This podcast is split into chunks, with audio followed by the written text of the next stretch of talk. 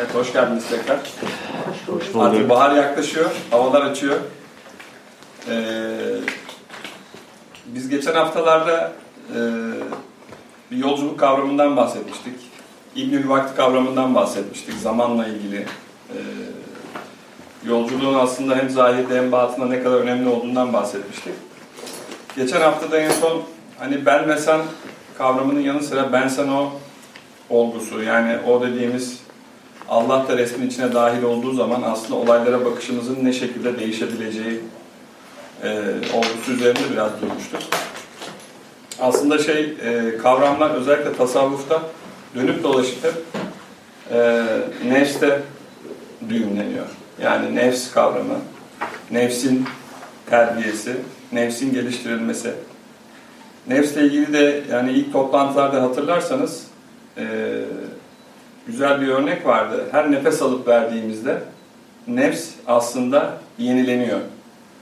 Bir önceki andaki e, nefsle bir sonraki andaki nefs aslında birbirinden sanki bağımsız hareket eden iki olgu gibi. Onu da şuradan tespitle söylemiştik.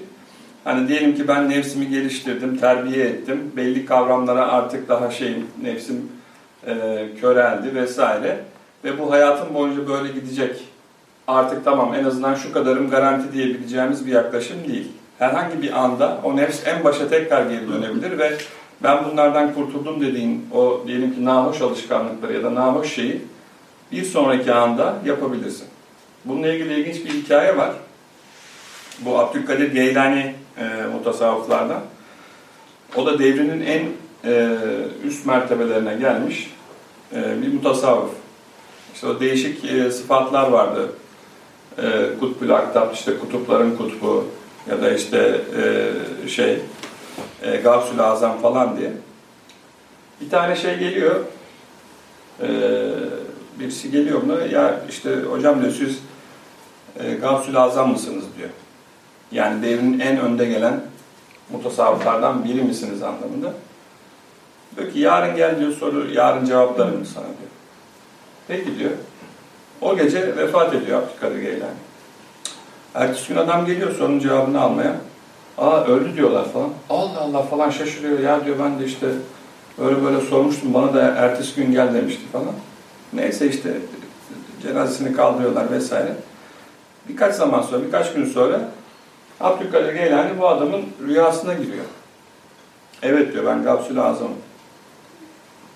Adam rüyasında işte hani hikaye budur ki bir konuşma oluyor. Yani peki niye hani o gün söylemedin bak işte vefat ettin falan. E diyor bilinmez. Yani ben sana o gün onu söylerdim. Onu sana söyledikten bir gün sonra, bir dakika sonra, bir şey sonra başıma öyle bir şey gelirdi ki hani o kendimi o mertebelerde gördüğüm halim nefsim öyle bir belki beni köşeye yatırabilirdi ki ta düz bir insan seviyesine inebilirdim. Onun için hani insan son nefesini vermeden aslında nefsimi ben terbiye ettim. Hani nefsimi körelttim, nefsimi kontrol altına aldım, aldım demesinde bir risk faktörü var. Şimdi de hani nefsle ilgili bir paradoksal bir kavram da var. Mesela nefse zulmetmek. Şimdi nefse zulmetmeyin der bu tasavvuflar. Nefse zulmetmeyin e, dendiği zaman belki de aklımıza çoğunlukla şey gelir. Ya işte hani istediğin şeyi yap. O kadar da kendini sıkma. o kadar da böyle kastırma. Zulmetme kendine. Aslında mutasavvıfların tanımına göre bu tam tersi. Nefsin her istediğini yerine getiriyor olmak, nefse zulmetmek. Bunu da şöyle tespit ediyorlar. Diyorlar ki aslında nefsin e, yapması gereken şey tekamül, gelişmek. Nefsin gelişmesi lazım. Yani olumsuz olan şeylerden kurtulması, olumlu olan şeylere yaklaşması. Bunu dini anlamda ibadetler olarak da düşünebilirsiniz. Daha dünyevi konularla ilgili de düşünebilirsiniz. Ve sen bunları nefsin her arzu ettiğini yaptıkça aslında onun gelişmesini engelliyorsun. Onun gelişmesini engelledikçe aslında ona zulmediyorsun. Şimdi bu hani bu paradoksal kavramı biz şeyden biliyoruz. Anne çocuk ilişkisi. İşte çocuk hasta olur.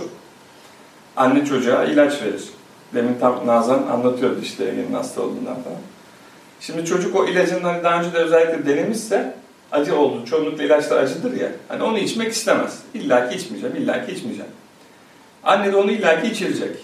Şimdi bu durumu tanımlayalım. Çocuk açısından baktığımızda anne ona nahoş bir şey yaptırmaya çalışıyor. Anne açısından bakıldığında ise o nahoş şeyi tatbik etmek gerekiyor ki o hastalıktan kurtulunsun. Dolayısıyla biz hani e, ilacı içmeyeceğim dediğimiz zaman hani işte nefsimi e, terbiye etme, disipline etme konusuna yaklaşmayacağım demek istiyoruz. Ne istiyorsam onu yapayım. Yani hasta çocuk ne istiyorsa yani hiçbir şey yapmayayım, ilaç içmeyeyim. Bekleyeyim ki geçsin. Öyle olmuyor. E, anne ne yapıyor? Görünürde olumsuz bir şey yapıyor. Acı bir şeyi ona içirmeye çalışıyor. Yani bir hocaya gittiğinizde ya da bir mutasavvıfla konuştuğunuzda diyor ki şöyle şöyle şeyler yapmalısın. Mesela işte az uyu, az ye, az konuş. En temelinde hani nefs terbiyesinin temelinde yatan şeyler bunlar. E şimdi bunlar hani acı ilaç içmek gibi.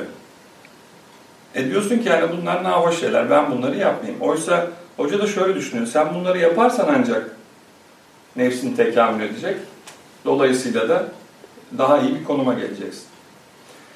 Ee, hani bu az uyu, az ye, az konuş e, kavramlarını daha önce de bahsetmiştik. Hani bunların bir görünürdeki böyle tanımları var. Yani bildiğimiz anlam işte az konuş, az konuş, az ye, az ye, az uyu, az uyu.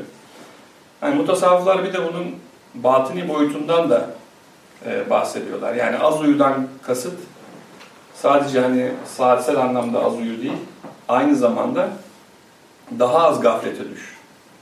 Hani gaflet duygusundan uyan deriz ya, o anlamda. E, ya da işte az dendiği zaman hani nefsinin her istediğini gerçekleştirme konusunda böyle hevesli olma. Nefsine biraz disipline et. E, ya da az konuştan kasıt hani sadece öyle sus pus kenarda otur şeklinde değil. Aynı zamanda hani tefekkür et. Derin düşünceye dal. Hani bir ortamda bir şey dinliyorsan onunla ilgili e, düşün. Ya da bir şey okuyorsan onunla ilgili düşün. Yani az konuşmak sadece dinli tut anlamında değil. Dolayısıyla hani ilk toplantılarda hep söylediğimiz gibi zahir ve batın boyutları aslında özellikle tasavvufta her adımda karşımıza e, çıkabiliyor. E, şimdi bu nefs konusunda da öyle güzel bir hadis var. Bir savaştan sonra e, Hazreti Peygamber diyor ki, şimdi diyor e, küçük cihat bitti, büyük cihat başlıyor. Büyük cihat ne diyorlar? Nefsle olan cihat diyor, nefsle olan savaş, nefsimizle olan savaş. Dolayısıyla da aslında hani e, İslamiyet'te cihat kavramı vardır ya böyle hani Müslüman olmayanlara karşı savaş diye zahirde bilinir. Yani aslında o peygamber nezdinde baktığınızda zaruri olmadığı sürece yapılmaması gereken ve de küçük bir şey aslında savaş. Asıl büyük savaş Müslümanın yapması gereken kendi içinde kendi nefsine karşı vereceği, mücadele vereceği savaş diye e, değerlendiriliyor. Tabi burada ilk akla şu geliyor. Hani bu nefsle e, mücadele, nefsle savaş ya da nefsin e, tekamülün neyle sağlanacak? Hani bu konudaki en büyük silah ne? Yani mutasavvıflara sorduğunuz zaman işin özünde, batında bunun aşk olduğunu, Allah aşkı olduğunu söylüyorlar. Ancak zahirde buna baktığınız zaman ya da şeriat açısından baktığınız zaman tabii ki bu mücadele ibadetle başlıyor. Dolayısıyla ibadet olmadan aslında bunlar ortaya çıkmıyor. Şimdi ibadeti mutasavvıflar da aslında dışlamıyorlar. Onu birazdan da detaylı geleceğim. Ama en azından ibadet kavramını bir açmakta da fayda var. Yani ibadet aslında sanki şey gibi, yani bir okul müfredatı gibi. Mesela diyelim ki çocuğu okula yazdırıyorsun. İşte okulda uyulması gereken kurallar var. Ee, alınması gereken dersler var. İşte ders şu saatte başlıyor, giysi şöyle olacak vesaire. Bütün bunlar çocuğu disipline etmek için geliştirilmiş kurallar. İbadet de aslında bir insana o disiplini vermek için geliştirilmiş kurallar gibi düşünebiliriz. Tabi aklımıza şu da gelebilir. Hani ilkokul seviyesindeki bir okulun müfredatı ya da disipliniyle örneğin üniversite seviyesindeki bir okulun müfredatı ya da disiplini daha farklı olabiliyor. Yani şimdi ilkokula gittiğin zaman sana hangi dersi seçeceğin falan söylenmiyor. İşte bu dersleri alacaksın. Birinci sınıfta bu, ikinci sınıfta vesaire. Dersler şu saatte başlar. Hoca şudur, şöyledir, böyledir diye çok daha katı e, kurallar oluyor. Ama üniversiteye gittiğinde hani çoğunlukla derslerini kendin seçiyorsun. Hatta işte bazı e, üniversitelerde zaruri ilk bir iki sene şey aldıktan sonra hangi bölüme gideceğini bile kendin belirliyorsun. Yani bir bölümü kazanmıyorsun da üniversitenin kendisini kazanıyorsun vesaire. Yani her şeyi senin üzerine bırakıyor. Dolayısıyla aslında o okul müfredat ve disiplin kavramı sen kendini geliştirdikçe daha farklı yöne doğru da gidebiliyor. Ama temelde hani şeriat açısından baktığımızda o bir ilkokul e, disiplini gibi. Yani bir disiplin vermek belli bir bakış açısından o yolu yürümesini e, Müslümanlara sağlatmak ya da kişiye sağlatmak için geliştirilmiş bir kavramdır gibi düşünülüyor. Onun için de yani disiplin olduğu için biraz da hani ilk duygu, ilk doğal tepki duygusu korku. Yani Allah'a karşı ilk bizim duygumuz korkuyla başlıyor. Yani bunu yapmazsam ceza görürüm, bunu yaparsam ödül alırım gibisinde. Şimdi şeyi hatırlarsak e, nefs mertebeleriyle ilgili e, şeyde toplantımızda söylemiştik. E, her seviyede farklı e, şeyler vardı. Tevhid algılaması vardı. Sülükte ilerleyen e, kişinin. Yani ilk başta e, emmareden başlıyordu biliyorsunuz. E, her şeyi emreden nefs. O yedi seviyeye gidiyordu. En sonunda da işte e, kamil insan seviyesine, safiye seviyesine geliyordu.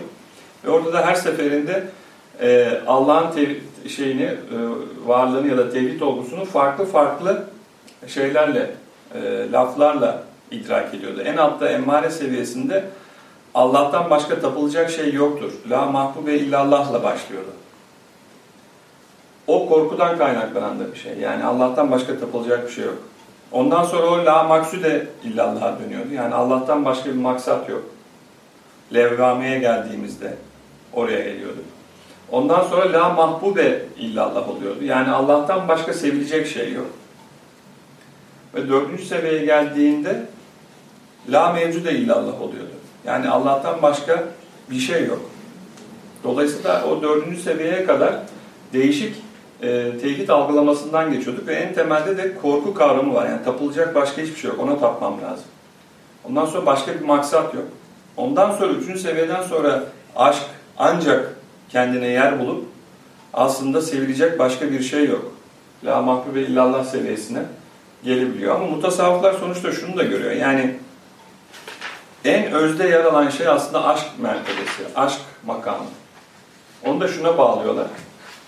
Hani her şeyin temelinde yatan e, sebebe biz ne demiştik ilk toplantılarda? Bir hadise ele almıştık. Ben gizli bir hazineydim, bilinmek istedim. Allah öyle söylüyor ve bunun için bilinmek isteme arzusu nedeniyle bütün bu alemler oluşuyor ve bütün bunların sonucunda da işte bu e, cisim alemi ve insan oluşuyor.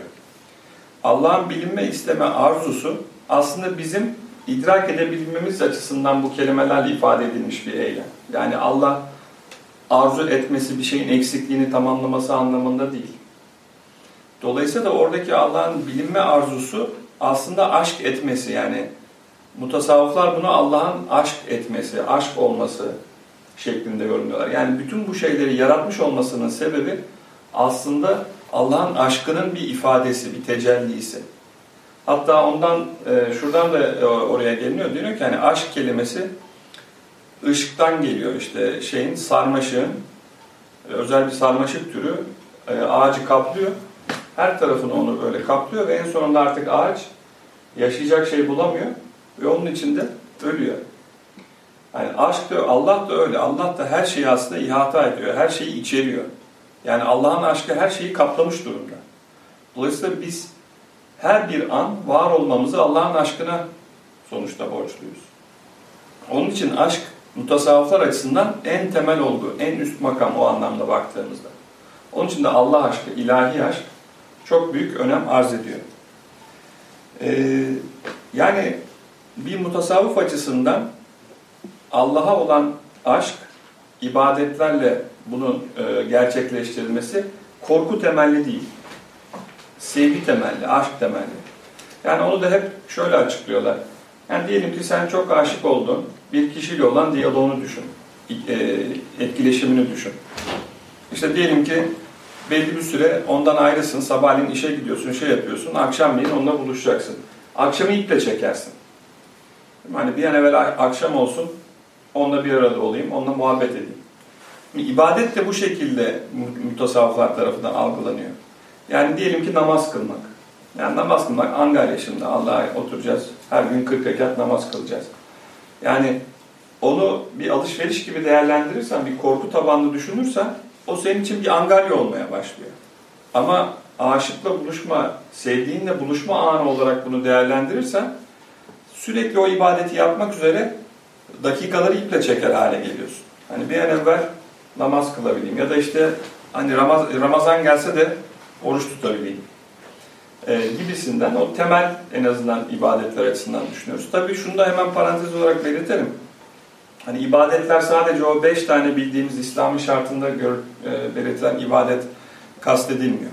Bunun yanı sıra aslında hani yoldaki bir dikeni alıp kenara koymak, bir taş almak, e, şey yapmak, ortalığı temizlemek, e, aklınıza gelecek her türlü hani bizim tırnak içinde iyilik dediğimiz şeylerin hepsi aslında İslami açıdan, peygamber açısından baktığımızda çünkü kendi şeyleri var onunla ilgili, hadisleri var.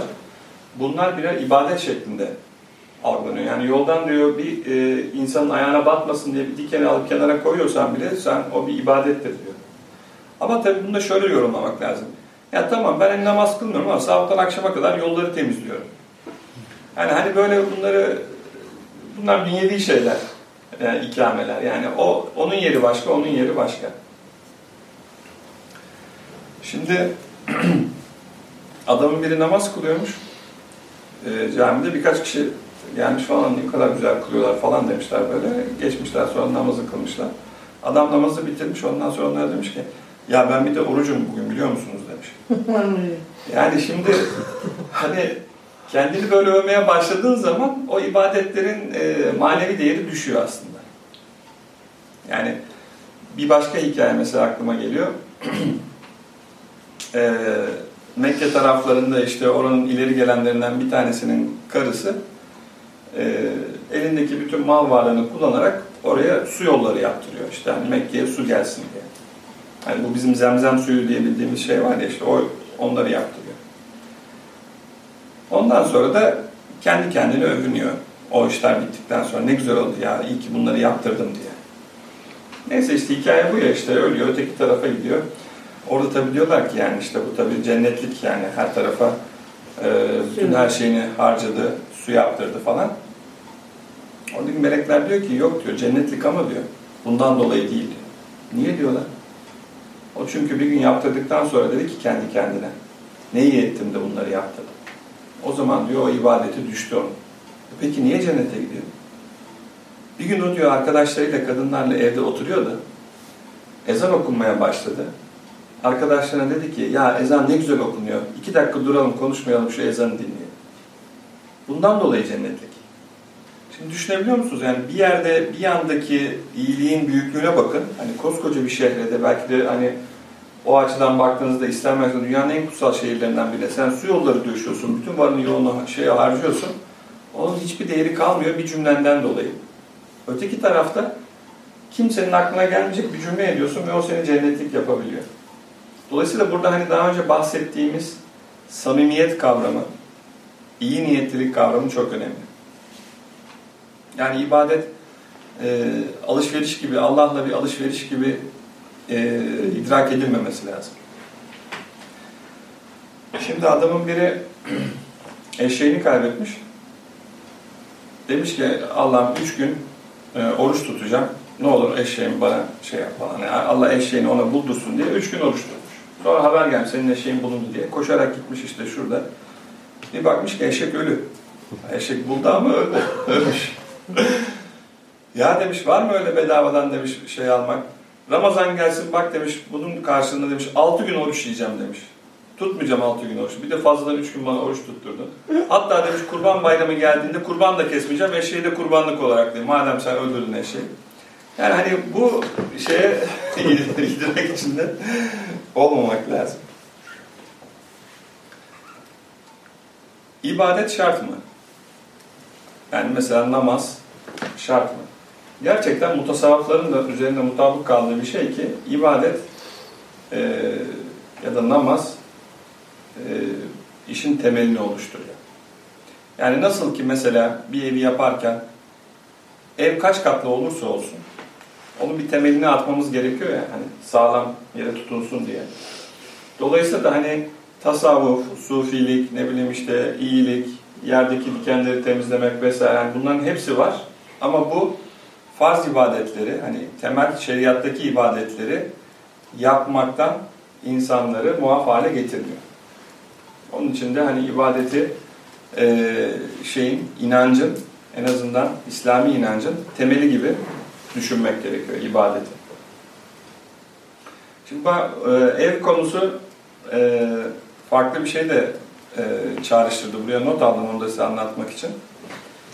Hani ilk toplantıların birinde e, varlık mertebelerinden bahsetmiştik.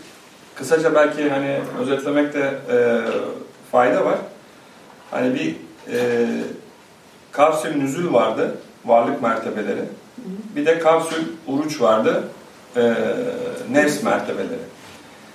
E, nüzül kapsinde en tepede Allah'ın e, la tayin seviyesinde yani onu hiçbir şekilde bizim idrak edemeyeceğimiz, algılayamayacağımız ancak o diyebileceğimiz, Allah bile diyemeyeceğimiz çünkü diyeceğimiz her bir kelime onu sanki sınırlayacak gibi gelen seviyedeyken Allah altı mertebede insan seviyesine geliyor idi e, alemler. İşte bunlara alemler deniyor. İşte la tayinden başladıktan sonra ilk tayin seviyesi yani tayini evvel. Ondan sonra tayini sani, ikinci tayin seviyesi. Ondan sonra melekler mertebesi, misal mertebesi, cisim mertebesi ve insan mertebesine geliyor. Bizim bu evren diye yani e, dünya, gezegenler, şunlar bütün bunların hepsi aslında sadece o altıncı seviye olan cisim mertebesini oluşturuyor. İşte onun üstünde misal var, melekler var vesaire diye gidiyordu. Ve ilk oluşman e, tayini evvel seviyesi de bizim hani Muhammedi hakikat, hakikati Muhammedi dediğimiz ya da levh-i mahfuz bu kelimeyi duyduysanız levh-i mahfuz seviyesi denen. Yani Allah orada her şeyi monoblok bir şekilde oluşturuyordu.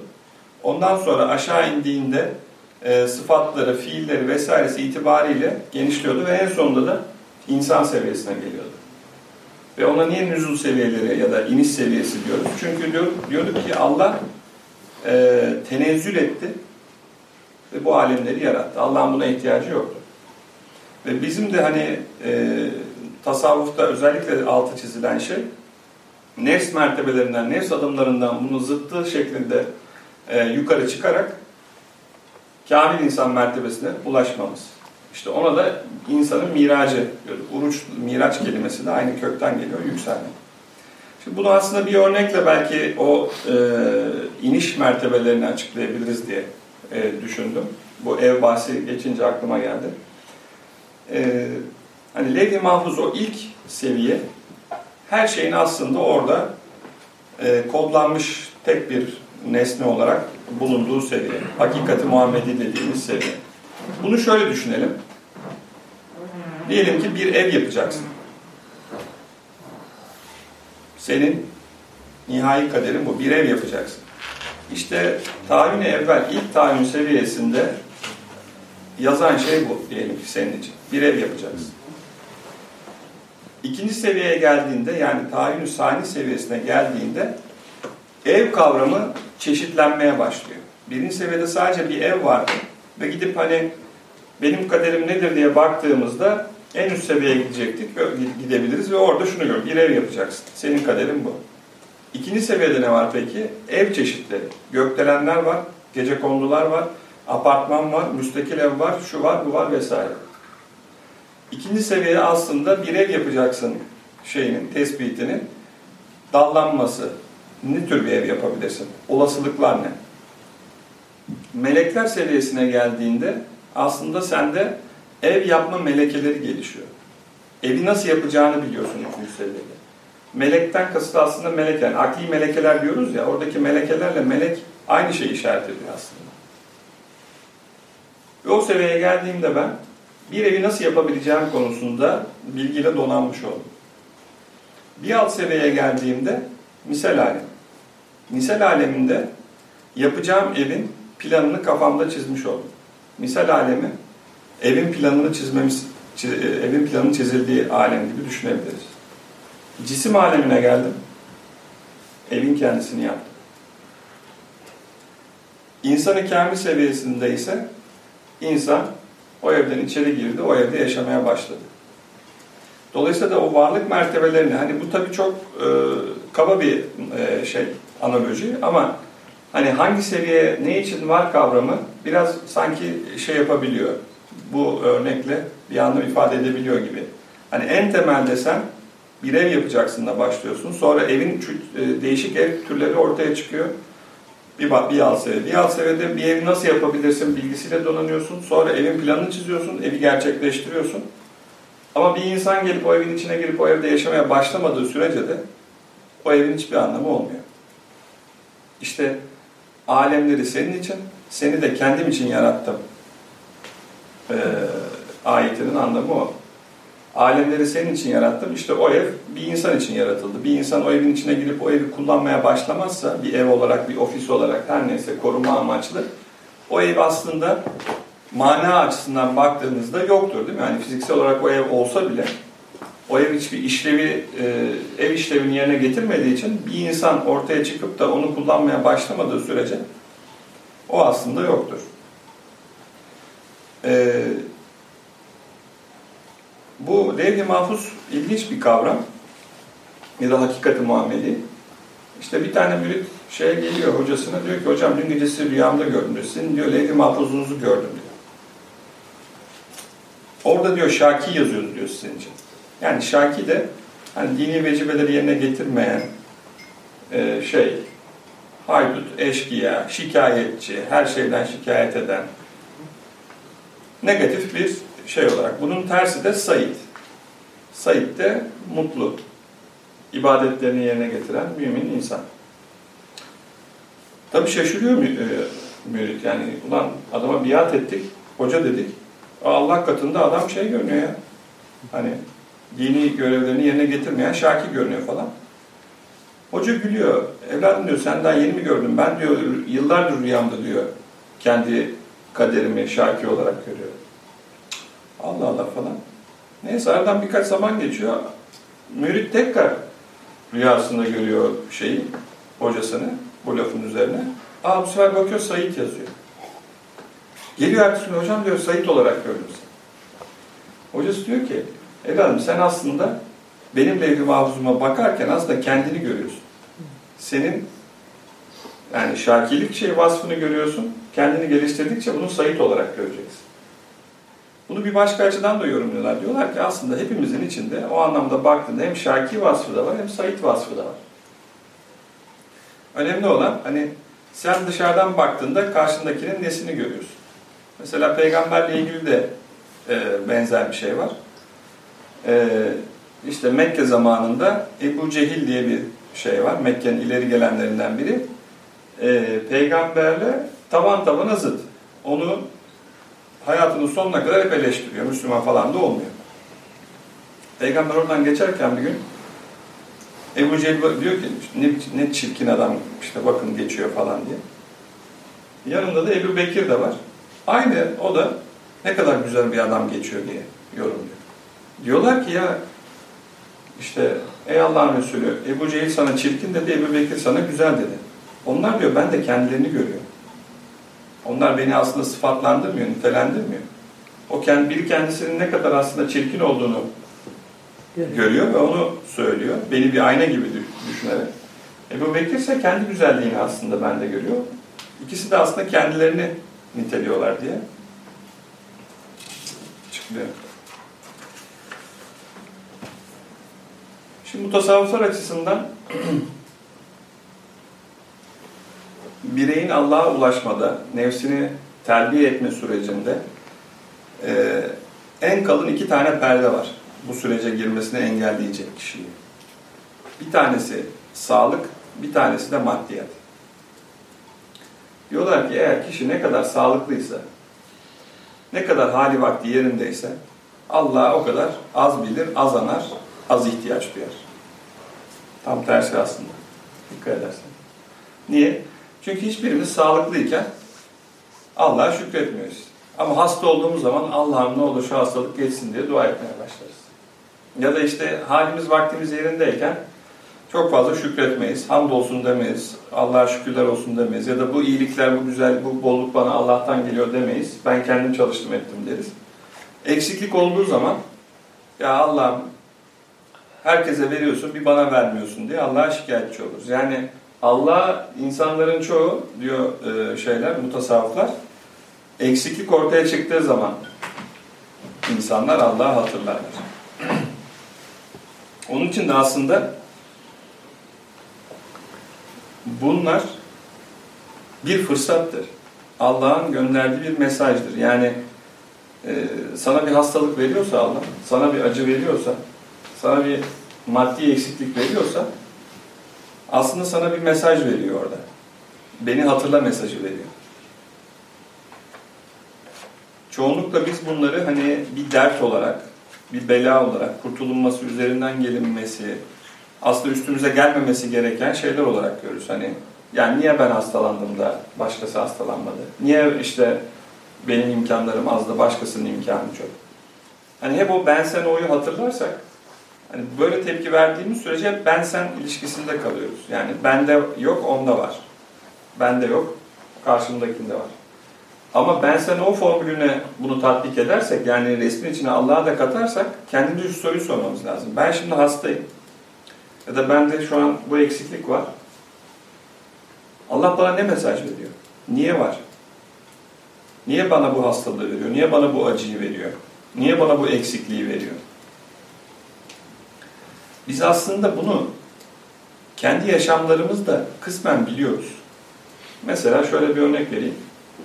İşte diyelim ki bir magazin haberi. Çok ultra zengin bir e, şeyin, e, ailenin bir çocuğu işte aşırı derecede uyuşturucudan öldü. Ya da ne bileyim işte e, bilmem kaç tane arabası var, şu var, bu var. Yani böyle bir doyumsuz, tatminsiz bir insan. Ona baktığımız zaman hep şöyle düşünürüz değil mi? Ya, ya her türlü imkanı var. Bak bundan istifade etmeyi bilmiyor.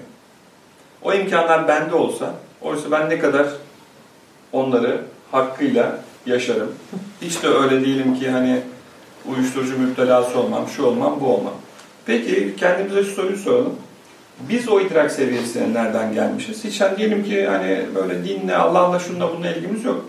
Gazeteyi açıp okuduğumuzda öyle bir tepki çoğunlukla verebiliriz. Peki bizi o tepkiyi verdiren şey ne? Kendi hayatlarımızdaki o kişinin hayatına göre kıyasladığımızda kendi hayatlarımızdaki eksikliklerimiz bize aslında onu öğretiyor.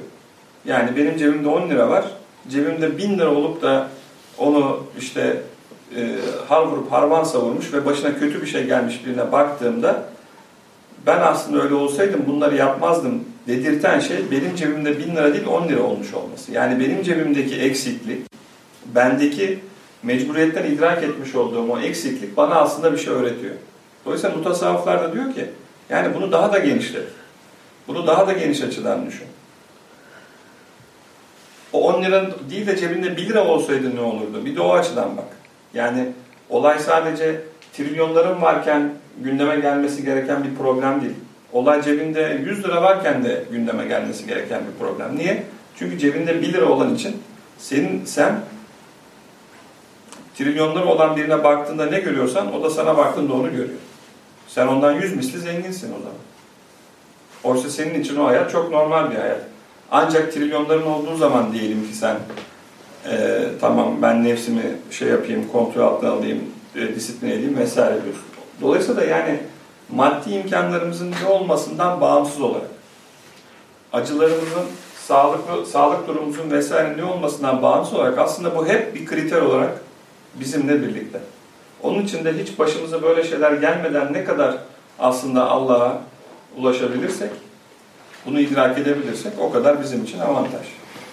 Bir ehli, mutasavvıflar bu yokluğu, acıyı e, üstümüzden atılması gereken bir müsibet olarak değil, bir fırsat. Allah aşkının bir tezahürü gibi görüyorlar. Mesela Ebu Bekir bir gün diyor ki, Allah'a dua diyor, Allah'ım diyor 40 gündür başıma diyor kötü bir şey gelmedi, beni unuttun mu diyor. Geliyorlar diyorlar ki Ebu Bekir deven öldü, oh diyor, mutlu oluyor. Onun için yani hani bu tür şeyler aslında hani bir de tevhid inancından baktığımız zaman yani her şeyin bir olduğu e, bakış açısından baktığın zaman e, nefsini ilerletme konusunda, nefsine zulmetmeme konusunda bunlar birer fırsat. Keşke hani Allah bana ne diyor buradan bakış açısından bakıp ona göre kendimizi hani yeniden formatlayabilsek. Hani başımıza nahoş bir şey geldiğinde bir dakika yani benim başıma niye geldi? Allah burada bana ne mesaj veriyor? Bakış açısından bakıp ona göre keşke e, bakış açımızı değiştirebilsek. Şimdi meczubun biri e, saç sakal birbirine karışmış cebinde para yok falan. Allah dua ediyor yani biraz da böyle şeyle. Ya Allah'ım diyor bir 3-5 kuruş versen de bari bir saçımızı sakalımızı bir kestirsek falan. Ama bunu o kadar samimi falan söylüyor ki yani meczup. Çok güçlü bir Allah inancı var. Yanında durduğu ağaç som altın oluyor bir anda böyle. Adam bakıyor. Ya Allah'ım diyor sana da hiç şakaya gelmiyor.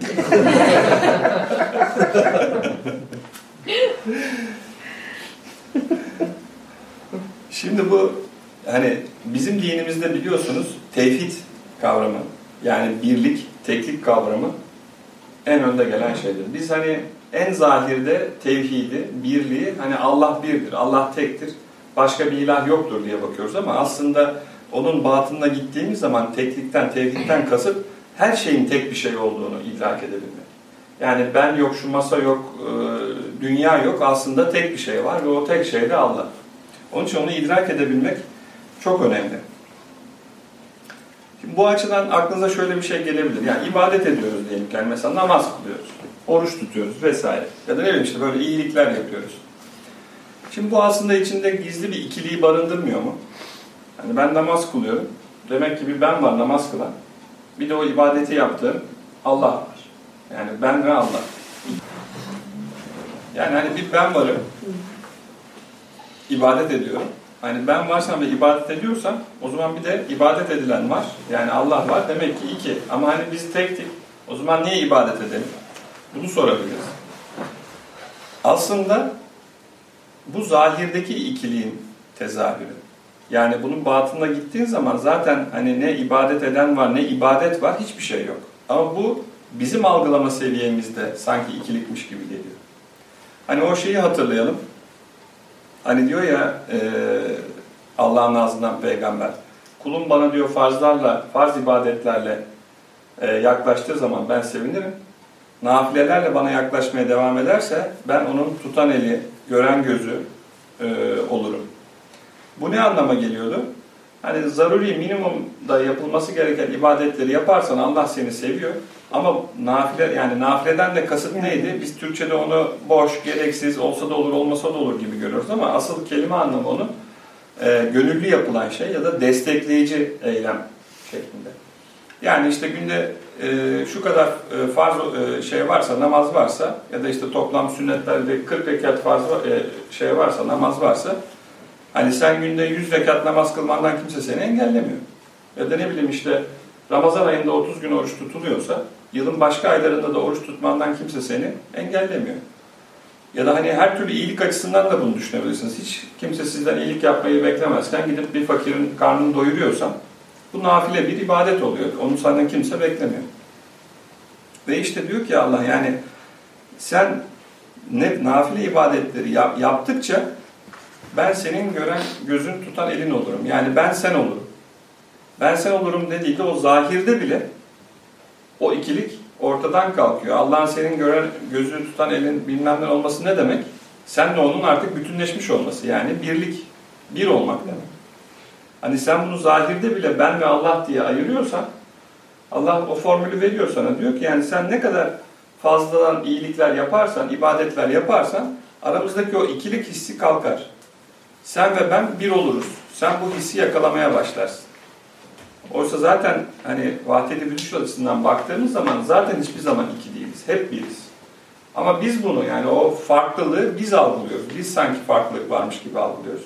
Hani ilk toplantılarımızı hatırlarsanız ne demiştik? Kesrette vahdet, vahdette kesret. Yani çoklukta birlik, birlikte çokluk. Çokluk dediğimiz şey yani baktığımız zaman dünyaya çokluklar görüyoruz. Evler, insanlar, arabalar, çiçekler, böcekler, şunlar bunlar, olgular, iyilikler, kötülükler, bir sürü farklılıklar görüyoruz. Yani kesretten kasıt bu. Ama onların hepsinin tek bir şey olduğunu, onun da Allah olduğunu, biz de dahil, işte vahdet o. Kesrette vahdet. Bu çeşit çokluğa ben baktığım zaman burada tek bir şeyi görebilmem. O tek şeye baktığımda da bu çokluğu görebilmek. İkisini aynı anda idrak edebilmek.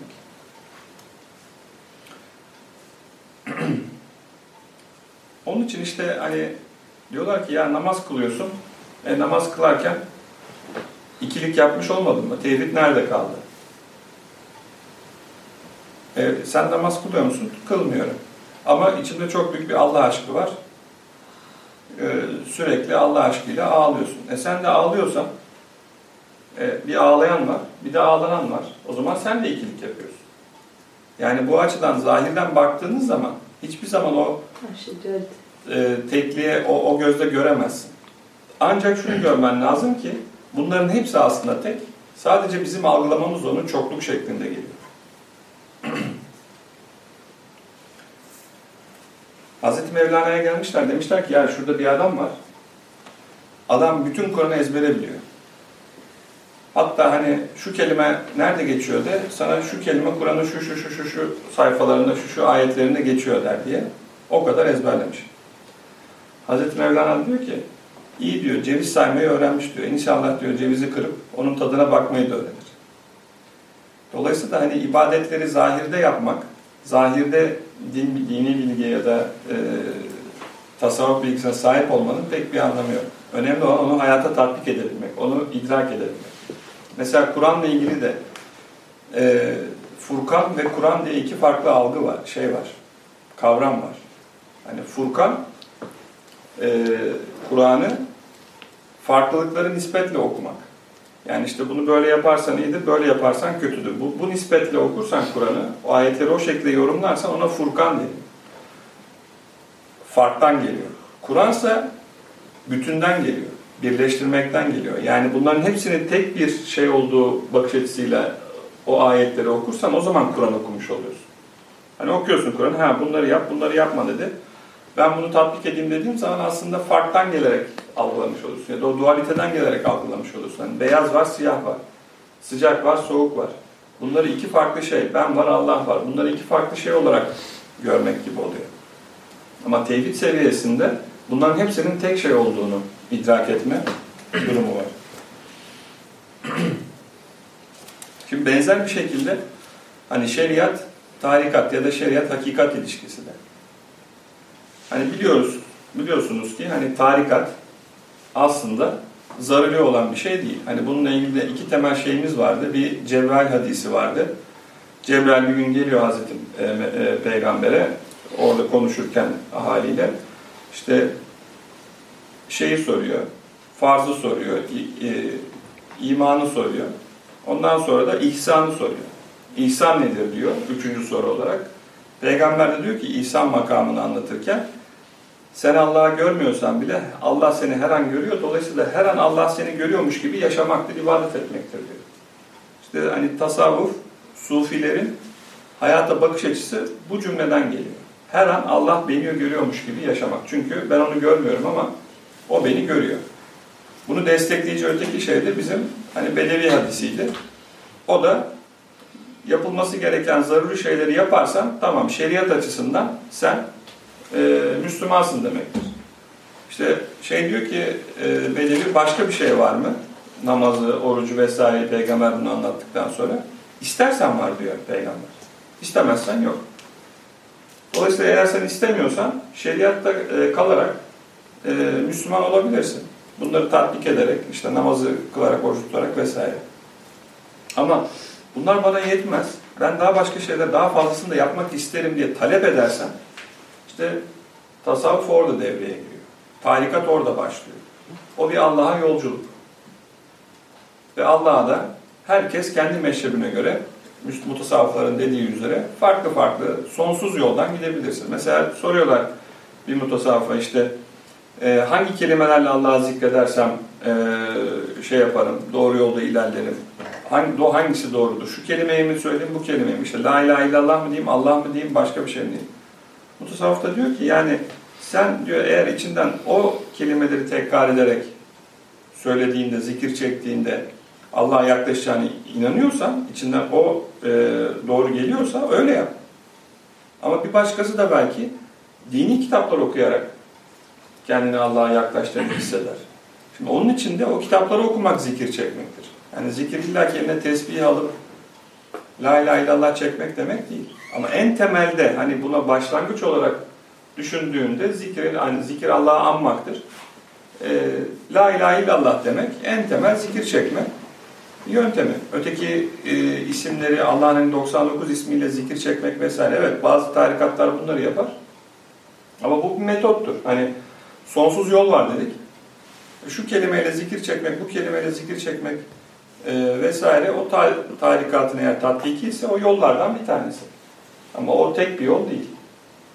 Dolayısıyla şimdi deniyor ki hani şeriat açısından baktığında e, işin tarikat kısmını hakikate ulaşma ibadetlerin fazlasıyla nafilelerle birlikte yapma ihtiyacı içinde olanlar, olmayanların bakış açısından tasavvufi yolda ilerleyenler, tariki yolda ilerleyenlerin e, gittiği yol idrak etmeleri kolay olmayabilir. Çünkü onun için din namaz kılmak, oruç tutmak, zekat vermek, hacca gitmek vesaire. Onun ötesi yok onun için. Dolayısıyla o onu anlamaz. Ama o yolda ilerleyen, hakikate ulaşma yolunda ilerleyen, ben daha fazlasını da yapmaya gönüllüyüm diyenler, şeriat açısından bakanların da bakış açısını idrak edebilir. Bunu en güzel şöyle anlıyoruz. Hallacı Mansur enel hak diyor. Yani hak bende aslında tecelli etti demek istiyor. Ama çevresindekiler hani rivayete göre onu ben Allah'ım, Allah'a şirk koşmuş, Allah'a eş koşmuş dediği için yargılayıp idama mahkum ediyorlar. Ve idama giderken şöyle dua ediyor Hallacı Mansur. Allah'ım diyor onları affet. Onlar da diyor beni öldürerek sana iyilik yaptıklarını, sana inandıklarını, seni seviyor olduklarını göstermek istiyorlar. Şimdi hallaç açısından baktığın zaman şeriat şeyinde olanların, seviyesinde olanların eylemini o anlayabiliyor. Ve onlar için dua ediyor. Ama onlar açısından baktığında onun enel hak demesinin ne anlama geldiğini onlar anlayamıyorlar. Dolayısıyla hani e, şeriattan hakikat tarafına geçmiş, tarikat tarafına geçmiş ya da tasavvuf açısından e, hayata bakanları sadece şeriat açısından bakanlar anlamayabilir. Bunu hatta mutasavvıflar bir dağa tırmanıp e, o dağdan inmek gibi algılıyorlar. Diyorlar ki şeriatta olan o dağa tırmanış sürecindedir. Hakikatte olan ise yani tasavvufu idrak eden, o yolda yürüyen ise diyor oraya çıkmıştır ve oradan inmiştir diyor. Dolayısıyla oraya çıkmayı da inmeyi de iyi bilir diyor. Ama sadece tırmanma sürecinde olan diyor, o zirveyi de bilmez. Oradan inmek diye bir kavram olduğunu da bilmez. Aslında zahirde biliyor da manada bunun ne anlama geldiğini bilmiyor. Zahirde nereden biliyor?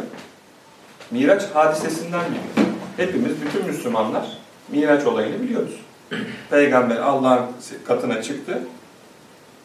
Fakat bunu biz bir hikaye gibi algılıyoruz. Bunun manasını de, derinlemesine gitmiyoruz. Mesela çıktı, ve sonra geri geldi. Allah ona dedi ki sen geri gideceksin ve insanlara benim mesajımı tebliğ edeceksin. Hani diyebilirsiniz ki ya hani oradan inmek niye bu kadar önemli? Şöyle düşünelim hani bütün bunları konuşuyoruz ve hakikate ulaşmak diyoruz değil mi? Hani çemberin o merkez noktası metaforunu hatırlayın. Yani Allah'a ulaşmak, Allah'la bir olmak yani fenafillah mertebesi, bekabillah mertebelerine ulaşmak aslında bir kulun, bir insanın gelebileceği, tahayyül edebileceği en üst seviye, en üst e, şey düşünebiliyor musunuz e, makam? Ve Hazreti Peygamber oraya gidiyor. Ve Allah oradan geri gideceksin dediği için geri gelebiliyor. Yani ne kadar büyük bir zevki, mutluluğu, yani aklınıza gelecek bütün sıfatları Allah'ın emrinden dolayı orada bırakıp geri gelebiliyor. Şimdi gidip de gelmeyen de var. Hazreti İsa yukarı çıkıyor ama o geri gelmiyor. İşte marifet dediğimiz şey, yani o dört kapıdan marifet kapısı zaten yukarı kadar çıktıktan sonra geri gelebilmek. Yani sen çok derinlemesine kitaplar okuyorsun, hayatın anlamını çözüyorsun. İster dini anlamda olsun, ister başka anlamda. Çok üst seviyelerdesin. Ama yanına bir tane şey geliyor. Sana bir soru soruyor. En temel bir soru soruyor. Sen ona onu anlatıyorsun. Yani o seviyeden aşağı inip onun seviyesinde ona bilgi veriyorsun. Onun seviyesini yükseltmek için mücadele ediyorsun. İşte marifet bu. Mesela size bir örnek vereyim. Bir üniversite profesörü. Hani bu biraz daha işi renklendirmek için, süslemek için Amerika'da ya da İngiltere'de bir yerde olsun. Bu adam diyelim ki kendi alanında Nobel ödülünü kazanmış bir profesör. Düşünseniz yani Nobel'i kazanmış. Demek ki o alanda en üst seviyelerde biri. Bu adam mesela gidiyor e, her gün iki saat üniversite öğrencilerine, birinci sınıf öğrencilerine o alanı ile ilgili ders anlatıyor. Şimdi adam en üst seviyeye gelmiş ama üniversitede gidip o çocuklara hala o konuyu öğretmek üzere zaman harcıyor. Marifet böyle bir şey işte. Dolayısıyla da hani o dağa çıkmak ve dağdan inmek, yani o marifeti idrak etmek, şeriat yolunda sadece tırmanma sürecinde olanların kolayca algılayabileceği bir şey değil diye mutasavvıflar bunu e, tespit ediyorlar. Şimdi ilginç bir şey var. Hani şu şeyi bilirsiniz. E, Atlas Okyanusu ile Akdeniz'in sularının Cebeli Tarık'ta birbirine karışmadığı bilimsel olarak e, tespit edilince dendi ki ya Kur'an'da zaten bu geçiyordu. Gerçekten de Furkan suresinin 53. ayetinde var. Yani şuradan da okuyayım size. Tatlı suyla tuzlu suyun birleş, birleşmediğini, arada bir berza, bir köprü olduğunu yazıyor. İki denizi birbiri üstüne salan odur. Bu tatlı ve yürek ferahlatıcı, şu tuzlu ve acı. Ve ikisinin arasına bir berza, geçişi engelleyen bir perde koymuştur. Şimdi bunu zahirde yorumladığımızda işte demek ki farklı e, şey seviyesinde, tatlılık ya da tuzluluk seviyesinde olan sular birbirine karışmaz ve bu da bak Kur'an'da ayet olarak var deniyor. Ama batini olarak bakıldığında bu iki denizin birbirine karışmamasını şeriat ehli ile hakikat ehli demin bahsettiğim işte o e, tırmanma sürecinde olanla tırmanabilmiş olan arasındaki fark gibi göster e, açıklıyorlar. Diyorlar ki şeriat ehliyle tarikat ehli birbirinin aynısı olmaz.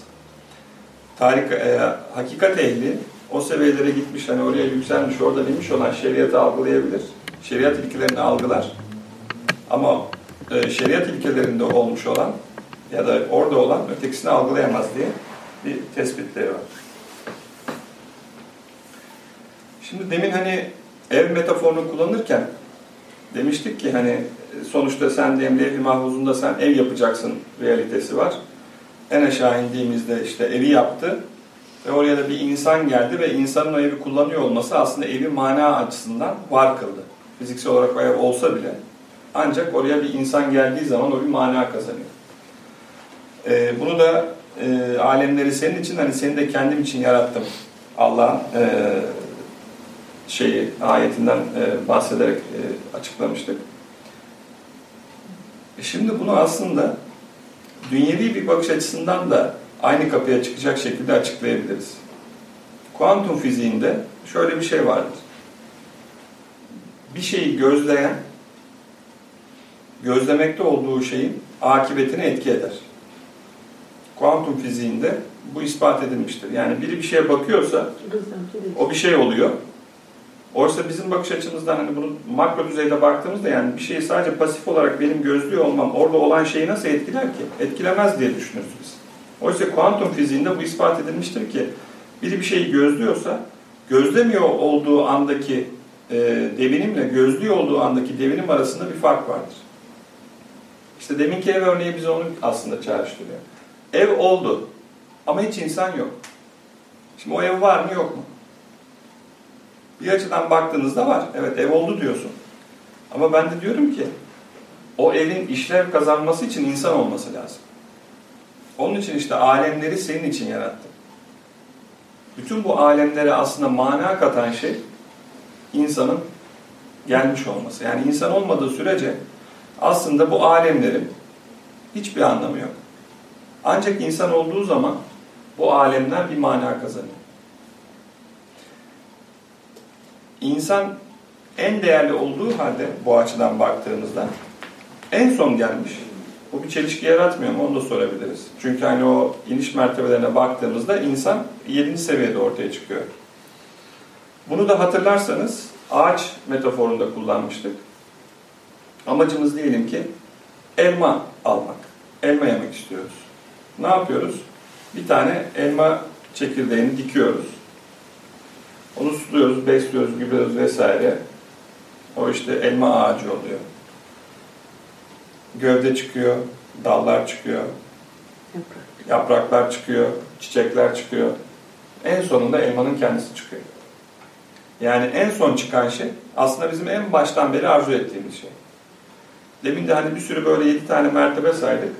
En son çıkan şey yani insan aslında Allah'ın asıl yaratmak istediği şey. Bütün o aradaki o tayini evveller, misal alemleri, melek alemleri şunlar bunlar insanın ortaya çıkması için altyapı hazırlığı. Peki işte bunu da şöyle tescil ediyoruz. Alemleri senin için yarattım. Tamam. Peki beni niye yarattın? Benim, seni de kendim için yarattım. Sana baktığımda kendimi göreceğim. Yani Allah'ın şey Allah insana baktığında kendisini görür. İnsan Allah'ın bir aynasıdır o açıdan baktığımızda. Onun için eğer biz iyi bir insansak Allah baktığı zaman güzel bir şey görüyor. Kötü bir insansak Allah baktığı zaman kötü bir şey görüyor. Aynı şekilde insan da alemler de insan için bir ayna. Yani çevremize bakıp, dünyaya bakıp, yakın ya da uzak çevremize baktığımızda nahoş bir şey görüyorsak demek ki bizde bir nahoşluk var. Çünkü alemler insanın aynası. Bütünsel olarak, tümen olarak baktığımızda bütün dünya, bütün alemler, bütün insanların aynası. Tekile indirdiğimizde ben ve baktığım, baktığımda gördüğüm şeyler, işte bu şehir, bu ev, bu ülke, bu dünya ben baktığımda ne kadar güzel görüyorsam o benim güzelliğim, ne kadar kötü görüyorsam o benim kötülüğüm. Yani baktığımda şurada kötü bir şey görüyorsam o benim kötülüğüm. Ya kendimi değiştireceğim ki o da değişebilsin. Yani insanlar çoğunlukla o kötü gördüğü şeyi değiştirmeye çalışıyor değil mi? O yani. kötü gördüğü şeyi değiştirmek belki zahirde bir işe yarıyor ama batında aslında bir işe yaramıyor. Çünkü eğer sen kendi içindeki kötüyü değiştirmezsen ya da nahoşu değiştirmezsen bir tanesi geliyor senin gibi olan gene oradaki o kötü şeyi tatbik ediyor.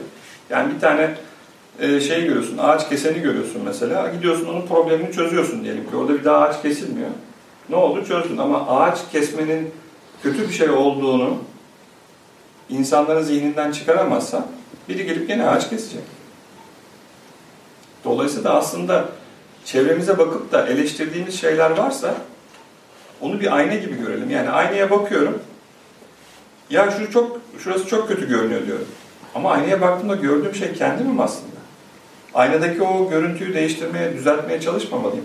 Onun nihai olarak gerçekten düzelmesini istiyorsam onun bendeki iz düşümünü bulup bendeki iz düşümünü düzeltmem gerekiyor. Tabi bu bize şöyle e, toplumsal şeylere, e, sorulara götürebilir. Hiçbir şey yok. Yani ben hani kendimi değiştirsem ne kadar toplum etkilenecek ki? Yani diyelim ki ben iyi bir insan, ben iyi bir insan olsam toplum ne kadar değişecek ki? Herkesin iyi olması lazım. Yani bu aslında ben sen bakış açısının e, tezahürü oluyor ve sağlıklı değil. Çünkü sen aslında toplum için kendini düzeltmiyorsun. Allah için kendini düzeltiyorsun. ben sen o bakış açısı. Yani bunu gündelik hayatımızdan pratik bir örnek vereyim. Tehlike şeridine girdin. Niye? Herkes giriyordu. Herkes girmesin ben de girdim. Şimdi sen herkesin bakış açısına göre bir karar verdin. Tehlike şeridine girdin. Ama Allah'a dikkate alarak baksan şöyle sorman lazım. Tehlike şeridine girmek doğru mu değil mi? Yanlış. Ya herkes girsin sana ne? Sen girme, sen doğru olanı yap. Onun için işte biz hep o onu bize yaptırmayan şey nefs. Nefs diyor ki yapacağız da ne olacak abi? Herkes yapıyor. Hani bir tek bizim şey olacağız. Biz de aradan kaynarız. Yani sen öteki tarafa gittiğin zaman ya da şeye çıktığın zaman bakılacak. Ya Türkiye'de herkes zaten böyle yapıyordu. Mehmet de böyle yapmıştı ama baba hani senin bir suçun yok. Herkes zaten Mehmetlerden, Ayşelerden oluşuyor ki. Yani herkesin bir şeyi yanlış yapıyor olması senin de onu yanlış yapacağını tescillemiyor, teyit etmiyor, seni legalize etmiyor. Sen yapma. Bu sefer de şöyle düşünüyoruz değil mi? Ya ben aptal mıyım? Herkes yapıyor. Ben yapmıyorum, ben aptal mıyım? İşte bunları sorduğumuzda hep şunu hatırlamalıyız ki hep ben sen diye kıyaslıyoruz. Kendimizi hep çevremizde gördüğümüz, örneklediğimiz insanlara bakarak yorumluyoruz. Oysa bu sağlıklı değil. Kendimizi hep Allah'a göre bakarak değerlendirmemiz lazım. Yani Allah böyle yapmamızı istiyor mu? Benim böyle yapmamı istiyor mu? Ya herkes öyle yapsın. Ben olmayayım. Herkes yalancı. Ben yalancı olmayayım. Herkes tehlike şeridine giriyor. Ben girmeyeyim. Yani ne olacak? Eve belki 15 dakika daha geç gideceksin. Yani bunun mu bedelini ödüyorsun? Yani eve daha 15 dakika erken gitmek için mi Allah'ı görmezden geliyorsun ve herkese göre kendini ayarlıyorsun?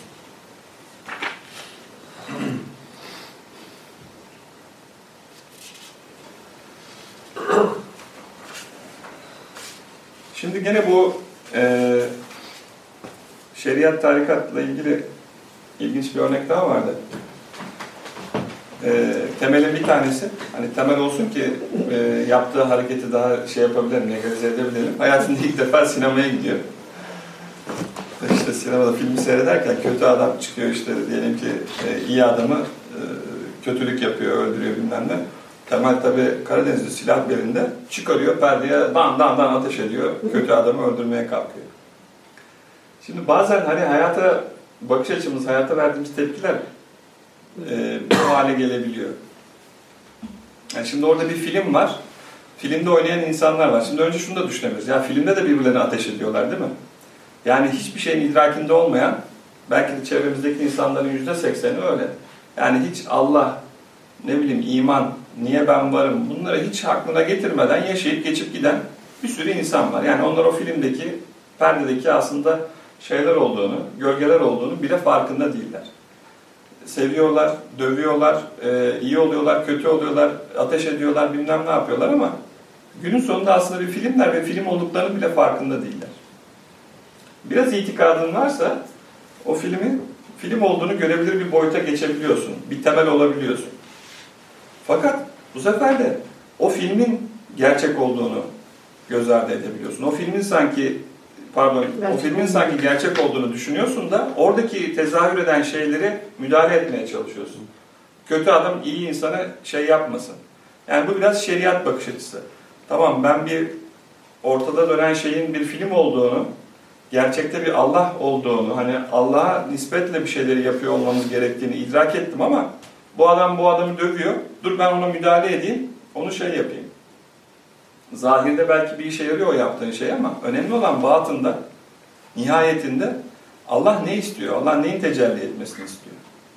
Hatta belki sen belindeki silahı o filmi seyreden başkalarını öldürmek için de kullanabilirsin.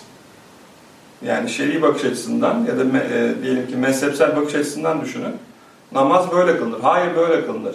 Şey budur, e, imam budur, hayır bu değildir. İnsanlar birbirine girip şey yapıyor. Ne oldu? Sinemada filmi seyredenlerin filmi bırakıp filmin yönetmenini, filmi oynatıcıyı, her şeyi bir kenara bırakıp film seyredenlerin birbiriyle tutup kavgaya tutuşması. Peki asıl realite ne? Asıl realite bir film var. Bir biz varız. Bir de bu filmi çeken, oynatan, bizi oraya koyan, seyrettiren aslında her şeyin de tek olduğu yani o film de tek, sinemada tek, sinema salonu da tek, ben de tekim. Aynı tekin parçalarıyız gibi değerlendirebilmek. Ee, yani hayatı şöyle de değerlendirmekte fayda olabilir. Diyelim ki işte bir ev yapacaksınız. Yine ev örneğinden gideyim. Sen ne yapıyorsun? Ben camları takıyorum. Sen ne yapıyorsun? Ben temel atıyorum. Sen ne yapıyorsun? Ben duvarları boyuyorum. Yani baktığınız zaman hiçbiri aslında ev yapmıyor değil mi? Sadece kendi yaptığını sorduğun zaman ben camları takıyorum. Yani ben temel atıyorum. Ben işte sıva yapıyorum. Ama daha dışarıdan baktığın zaman bütün o yapılan şeylerin ben bir biz bir ev yapıyoruz olduğunu görmek. Yani kimi insan iyi, kimi insan kötü. Kimi insan iyilik yapıyor, kimi insan kötülük yapıyor. Sadece o eylemlere bakmamak lazım. Bütün bu olan şey ne? O onu yaparken, bu bunu yaparken, ben bunu söylerken, sen onu e, hissederken, toplamda olan şey ne? Toplamda olan şey aslında Allah'ın bilinmek isteme arzusunun herkesin meşrebine göre yerine getiriyor olması. Ha diyeceksiniz ki peki e, iyi de kötü de o zaman Allah'tan geliyorsa yani bunun ne şeyi var? Bir mutasavvıf demiş ki alemde cellatlara da ihtiyaç var. Ama sen cellatlardan olma. Hani bırak başkası olsun. Hani bir nahoşluk olacak dünyada, kötülük de olacak, iyilik olduğu gibi. Siyah da olacak, beyaz olduğu gibi. Ama hiç değilse sen olabildiğince o nahoş tarafta olma, sen hoş tarafta ol.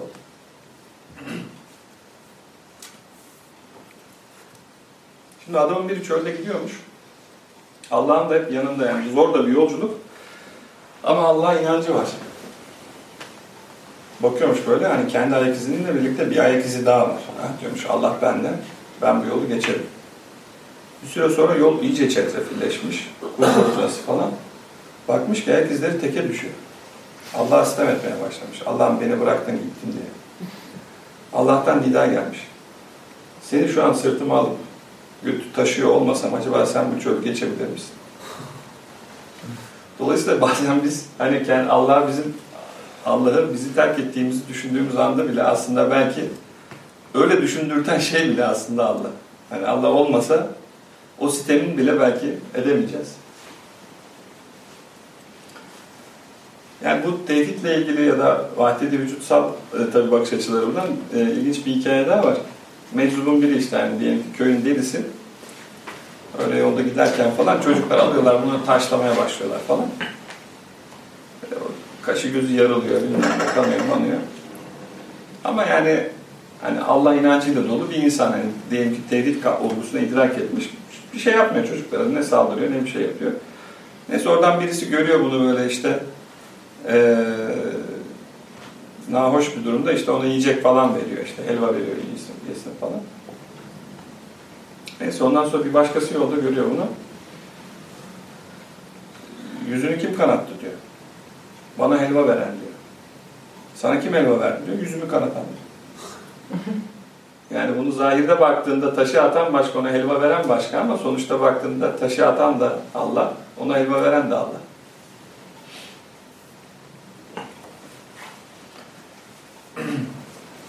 Şimdi bu e, nefsin tekamülü ya da e, gelişmesiyle ilgili olarak da söylenen güzel bir şey daha var. O da deniyor, orada da deniyor ki her şeye ulaşmak için hiç olmak lazım. Hiçliğe ne kadar yaklaşırsan aslında her şeye yaklaşırsın. Bunu aslında şöyle de yorumlayabiliriz. Hiç olmadığımız sürece, kendimizi bir şey hissettiğimiz sürece içimizdeki o sonsuz kapasiteyi bir şeylerle doldurmaya başlıyoruz. Dolayısıyla da o kapasiteye Allah'ı, Allah sevgisini doldurmaya kalktığımızda orası tam dolmayacak demektir. Çünkü içimizde hep kibir olacak. Ben şuyum, benim şu kadar param var, toplumda şöyle bir statüm var vesaire. O içini dolduracak. O, oraları doldurdukça o, o şeyler, o olgular Allah oralara tekrar şey yapamayacak, gelemeyecek. Onun için içini ne kadar o anlamda boşaltabilirsen, ne kadar ben bir hiç oldum diyebilirsen aslında o kadar her şey olabilirsin. Bununla ilgili de birkaç tane hikaye var. Mesela birinde şöyle bir e, hikaye bu. Çinlilerle Türkler arasında bir resim yarışması düzenleniyor. Ortaya bir tane perde koyuyorlar. Bu tarafa Çinlileri koyuyorlar. Diyorlar ki istediğiniz resmi yapın. Buraya da Türkleri koyuyorlar. İstediğiniz resmi yapın. Resim bittiğinde bakacağız. Hangisi güzelse ona biz e, ödül vereceğiz. İşte Çinliler başlıyorlar. Süper güzel bir böyle e, işte diyelim ki duvara resmi yapıyorlar. Türkler de onun karşısında gelecek olan, onlara verilmiş olan duvarı sürekli yontuyorlar, kazıyorlar, cilalıyorlar.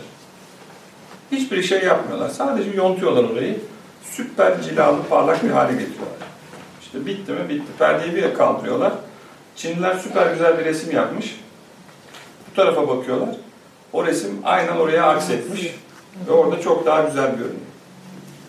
Dolayısıyla da hani aslında biz insan olarak hani dedik ya Allah'ın aynasıyız. Allah baktığında, insana baktığında kendisini görüyor. Biz ne kadar aslında kendimizi, nefsimizi ne kadar geliştirebilirsek aslında o duvarı o kadar cilalıyoruz demektir. Ve Allah baktığı zaman o kadar güzel görecek demektir. Onun için işte hani nefsin kendini geliştirmesi önemli diye altı çiziliyor.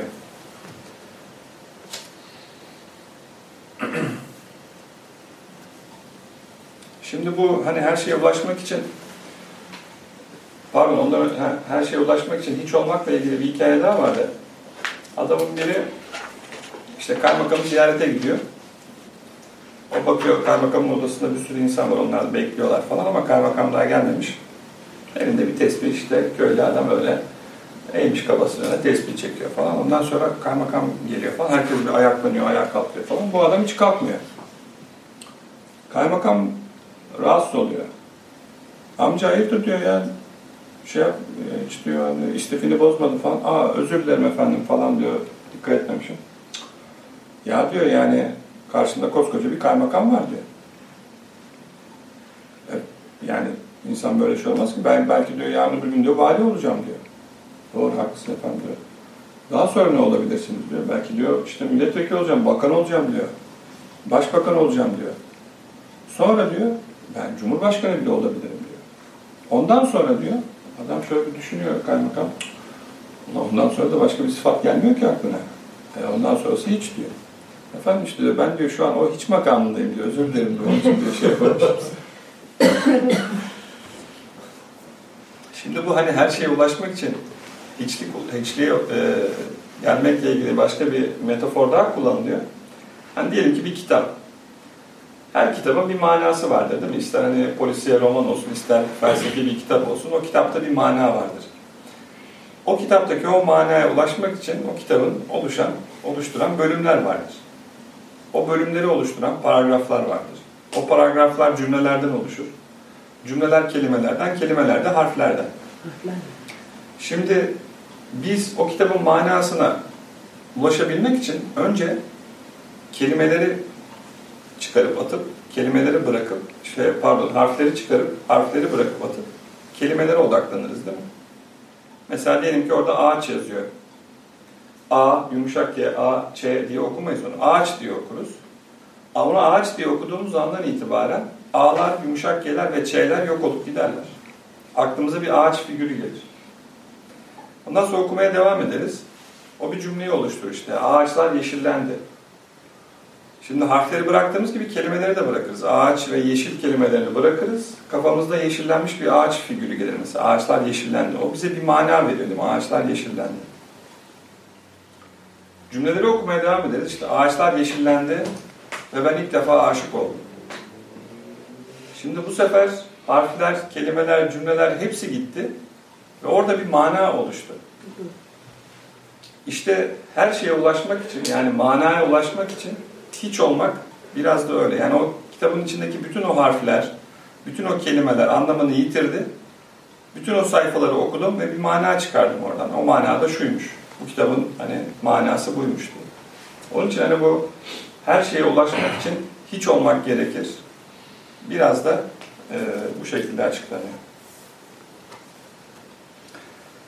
Şimdi tabii ilginçtir. Hani ben bunu şunda da desteklemek istiyorum. Yani bunlar sonuçta biz bir, burada tasavvufi bir muhabbet yapıyoruz, yapmaya çalışıyoruz.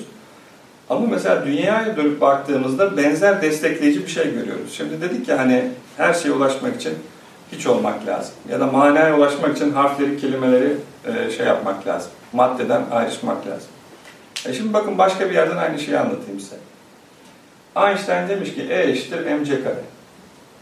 Yani Einstein demiş ki madde, orada kütlesi olan herhangi bir şey m, belli bir şartlarda e, onu öyle bir hale getirebilirsin ki enerjiye dönüşür. Yani E eşittir mc kare temelde bize diyor ki her madde özünde enerjidir.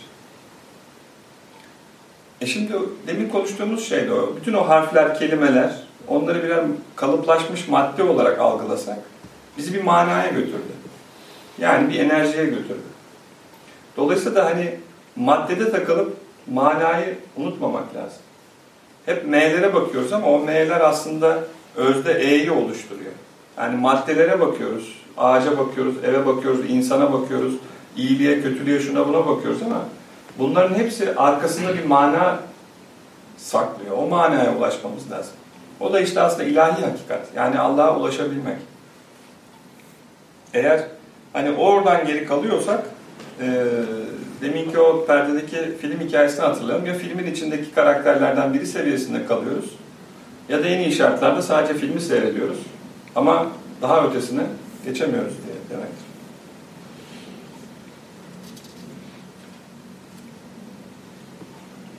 Şimdi bir başka konu da gene bununla destekleyici.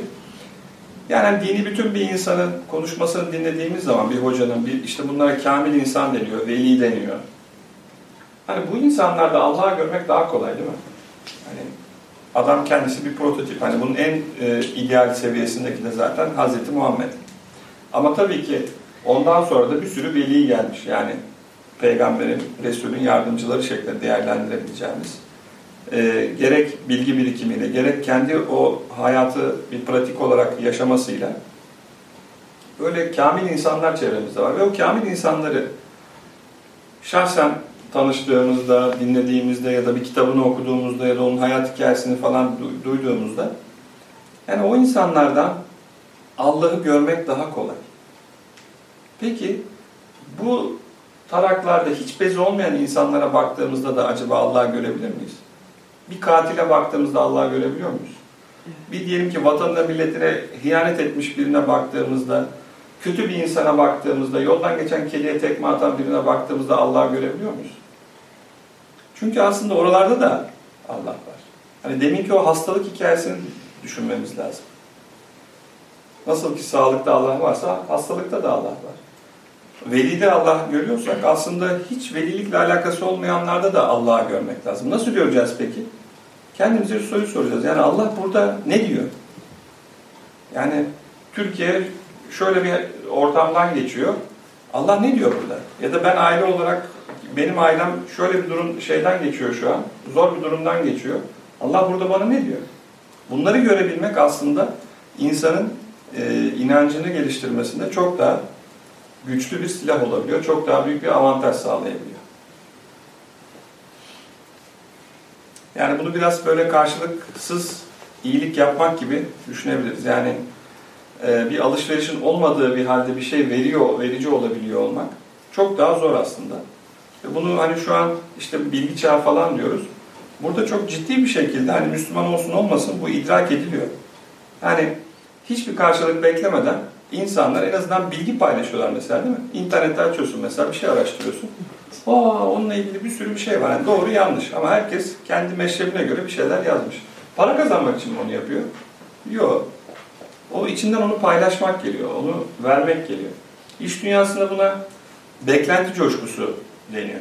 Yani yöneticinin, amirin ya da patronun senden üç şey vermeni bekliyorsa sen ona on şey verirsen beklenenin üzerinde bir verimlilik gösterirsen bir beklenti coşkusu yaratmış oluyorsun. Ya da müşterin senden hani iki şeyin cevabını beklerken sen ona beş şeyin cevabını veriyorsan bir beklenti coşkusu da yaratmış oluyorsun ki işte mutasavvıflar buna kamil insan özelliği diyorlar. Kamil insanda olan özelliklerden biridir bu diyorlar. İş hayatında iyi bir şey mi bu beklenti evet. coşkusu?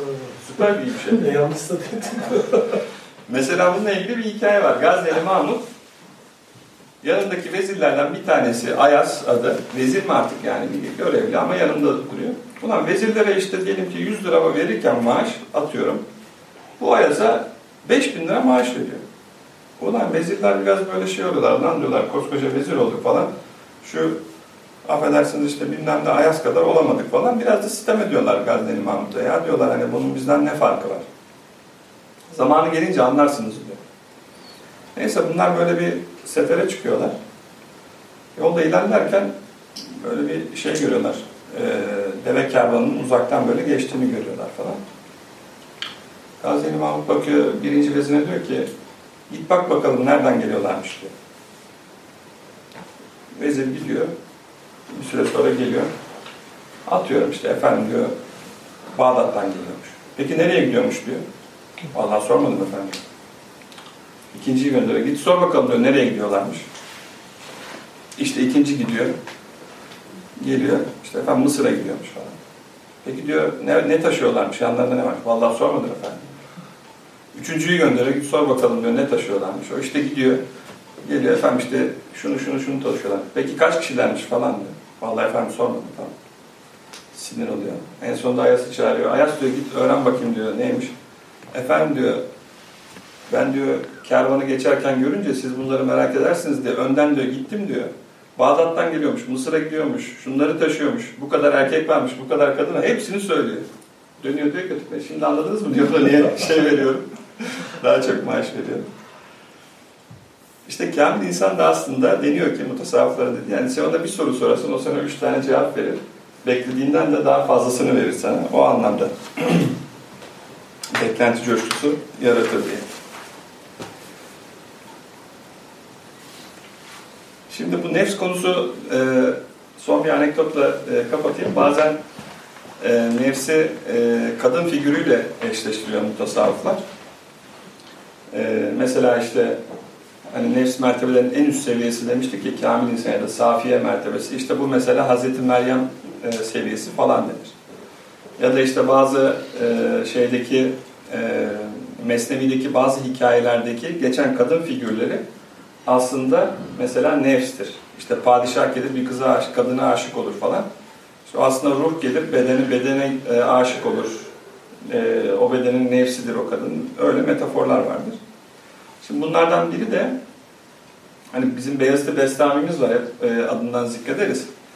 Beyazıt Bestami'nin e, bölgesinde ondan çok sonra gelmiş Harakani diye başka bir hazret var.